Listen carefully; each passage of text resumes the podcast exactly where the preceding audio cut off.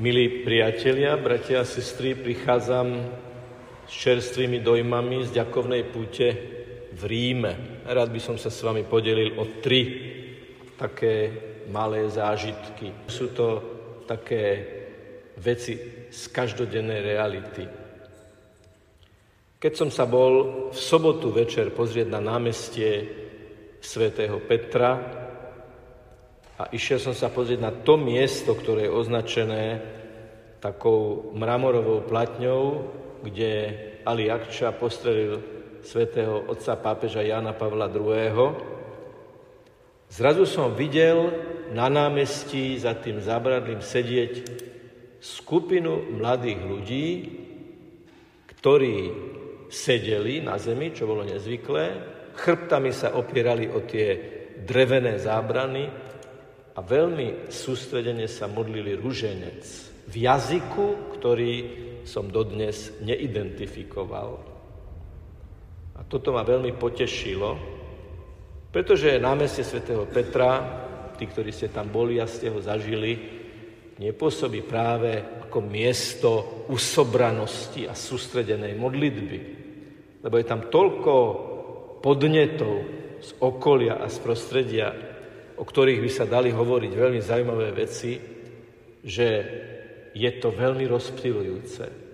A tu, v hlbokej večernej hodine, sa skupina mladých ľudí modlí rúženec. Na miestach, niekoľko desiatok metrov odtiaľ, kde je pochovaný svätý Peter, kde bol umúčený svätý Peter a kde bol takmer umúčený, postrelený svätý pápež, náš súčasník Jan Pavol II. Z tohto zážitku prvého si beriem to, že kdekoľvek sme, môžeme sa modliť. Aj uprostred tých najrozptilujúcejších okolností si môžeme vytvoriť vnútornú sústredenosť a vnútorný priestor na to, aby sme sa rozprávali s Bohom, čo je vlastne modlitba. A títo mladí ľudia sú veľkou nádejou, pretože ak sa mladí ľudia modlia a mladí vytvárajú budúcnosť, teraz preberú svet do svojich rúk, tak je to veľmi, veľmi oslobujúce a nádejné a radostné. Vďaka, Pane, že sú mladí ľudia, ktorí sa modlia a si uctievajú Tvoju svetú Matku Panu Máriu. Určite nebola náhoda, že z miesta, kde títo mladí ľudia sedeli, už sa dá vidieť ten veľký obraz mozaikový s 50 tisíc kamienkov matky církvy, ktorú nechal Jan Pavel II po atentáte umiestniť na námestí, pretože tam pozoruhodným spôsobom nebol žiaden marianský motív.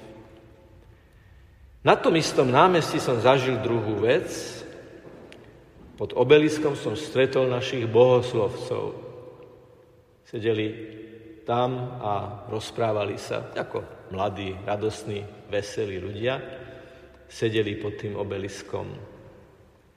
A nemohlo ma nenapadnúť, že ten 4000 rokov starý kus kameňa, ktorý polovicu svojej existencie stál v Egypte k pocte Boha Slnka a potom stál uprostred Neronovho cirkusu je kamenným svetkom Petroho umúčenia. On tam vtedy stál, keď Petra ukrižovali dole hlavou.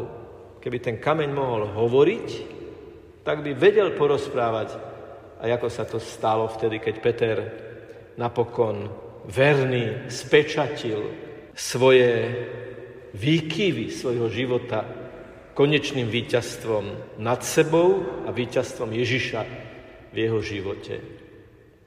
A pod týmto starobilým kameňom sedelo niekoľko mladých mužov, ktorí sa rozhodli, že študujú teológiu a chcú sa stať kristovými kňazmi.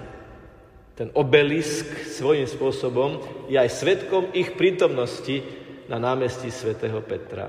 A keď som si to tak predstavoval, je to ako vždy pri veľkých udalostiach. Keď sa dieťa narodí, keď má prvé sveté príjmanie, keď má birmovku, alebo keď má promócie, alebo primície, tak si človek vždy tak položí otázku, čo len z neho bude. Však to sa pýtali aj o Jánovi Krstiteľovi, že to už máme biblickú otázku. Čo len bude z tohto chlapca?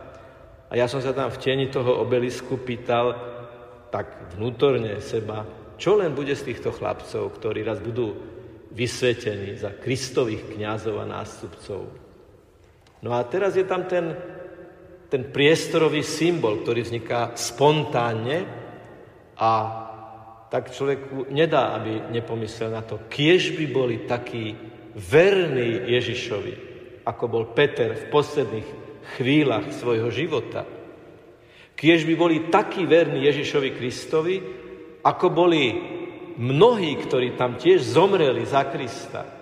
Pretože to námestie za, za bazilikou už vo Vatikáne sa volá námestie prvých mučeníkov, prvých kresťanských mučeníkov za Ježiša Krista. A také vysvetlenie, taký, taká pointa, taká bodka, také zabodkovanie týchto dvoch zážitkov bolo včera v bazilike svätého Pavla za hradbami. Je to ten známy chrám, v ktorom sú tie kruhy s pápežmi. Každý pápež tam má svoju podobizeň mozaikovú, je tam napísané jeho meno a roky pontifikátu. A rozšírila sa taká, taká legenda, že už je tam len niekoľko kruhov a potom príde koniec sveta, čo je holý nezmysel a ak by koniec sveta mal závisieť od počtu kruhov, tak vždy si vieme ten koniec sveta oddialiť, takže toto vôbec nezohráva žiadnu úlohu. Ale zaujalo ma čosi iné. Je tam obrovská apsida, nie je Ježiš ako pantokrátor, sediaci na tróne s knihou, požehnávajúci tých, ktorí sa na neho pozerajú. Je tam čosi, čo nie je vidieť určite na žiadnej fotografii, čo nie je vidieť určite na žiadnom zábere kamerou, lebo sú určité nuancy, určité detaily, ktoré naozaj človek vidí len vlastnými očami. Ten sediaci Ježiš má mimoriadne veľké tmavé zreničky. Človeku to tam udrie do očí. Ježiš má obrovské oči a obrovské zreničky. Nevyznieva to morbidne, bizarne, neprirodzene, ale markantné to je.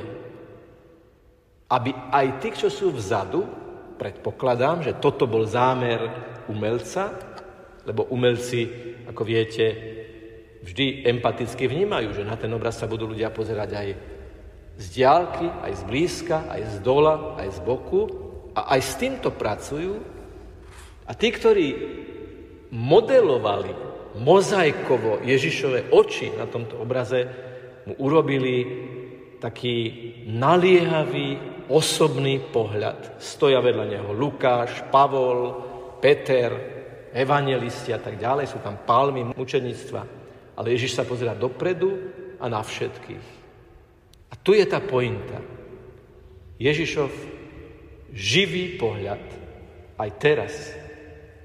Nemusíme vidieť mozaiku, nemusíme vidieť Ježišovu tvár vyobrazenú nejakým umelcom, ale vo viere to príjmame, že Ježišové, tak povediac, láskou zväčšené zreničky veľmi intenzívne vnímajú každého jedného z nás osobne, individuálne, v našej neopakovateľnosti tu a teraz. Sedel som tam celú svetú omšu, ktorú sme koncelebrovali, to som arcibiskupom Stanislavom a kázal vladyka Peter Rusnák.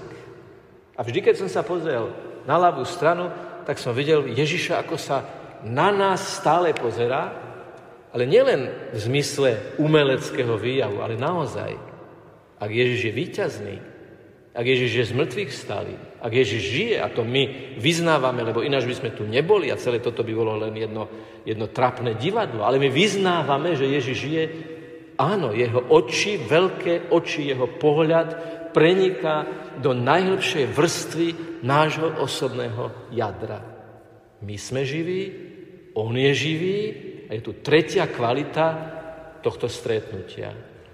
A to nás naplňa neopakovateľným vnútorným pokojom, ktorý vyjadruje aj to dnešné evanelium.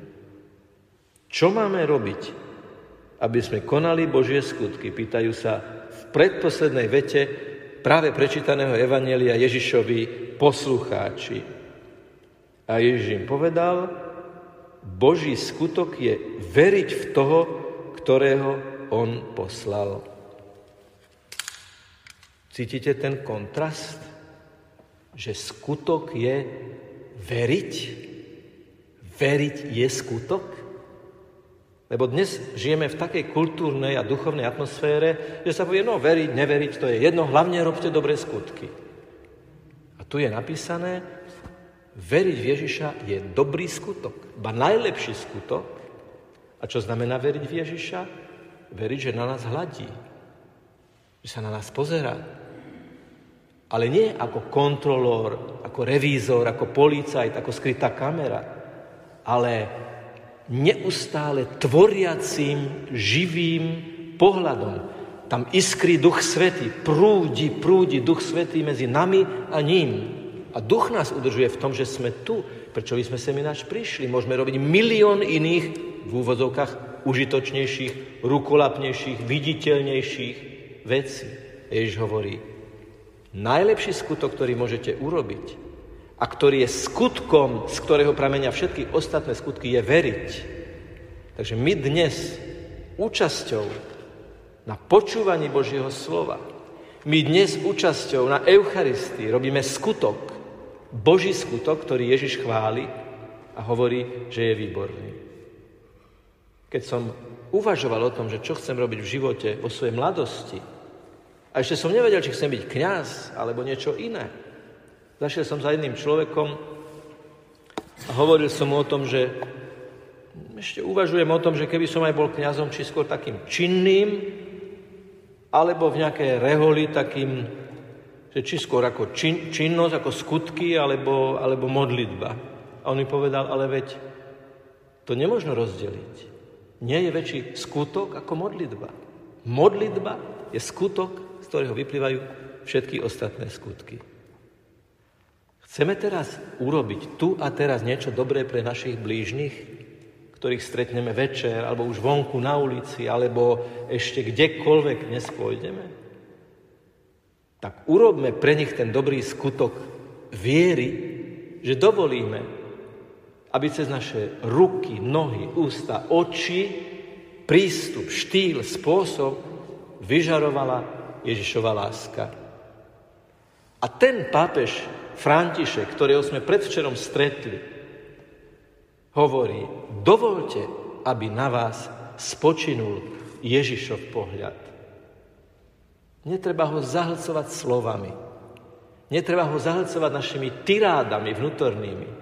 Sadnúť, spočinúť a nechať spočinúť na sebe Ježišov tvorivý, naplňajúci, očistujúci, posvedzujúci pohľad. A keď vám za chvíľu pred oči zdvihnem rozlomenú hostiu so slovami, že to je baránok, ktorý sníma hriechy sveta i naše osobné hriechy, v tej chvíli zvlášť otvorene, s vnútornou bázňou, otvorenosťou a reálnosťou pre tento svet, dovolme Ježišovi, aby nás naplnil svojou prítomnosťou. A potom tú prítomnosť pocítia aj ty, ktorých stretneme možno už 10 minút potom, ako po bohoslužbe slova a bohoslužbe obety začne bohoslužba každodenného života. Nech je pochválený Pán Ježiš Kristus.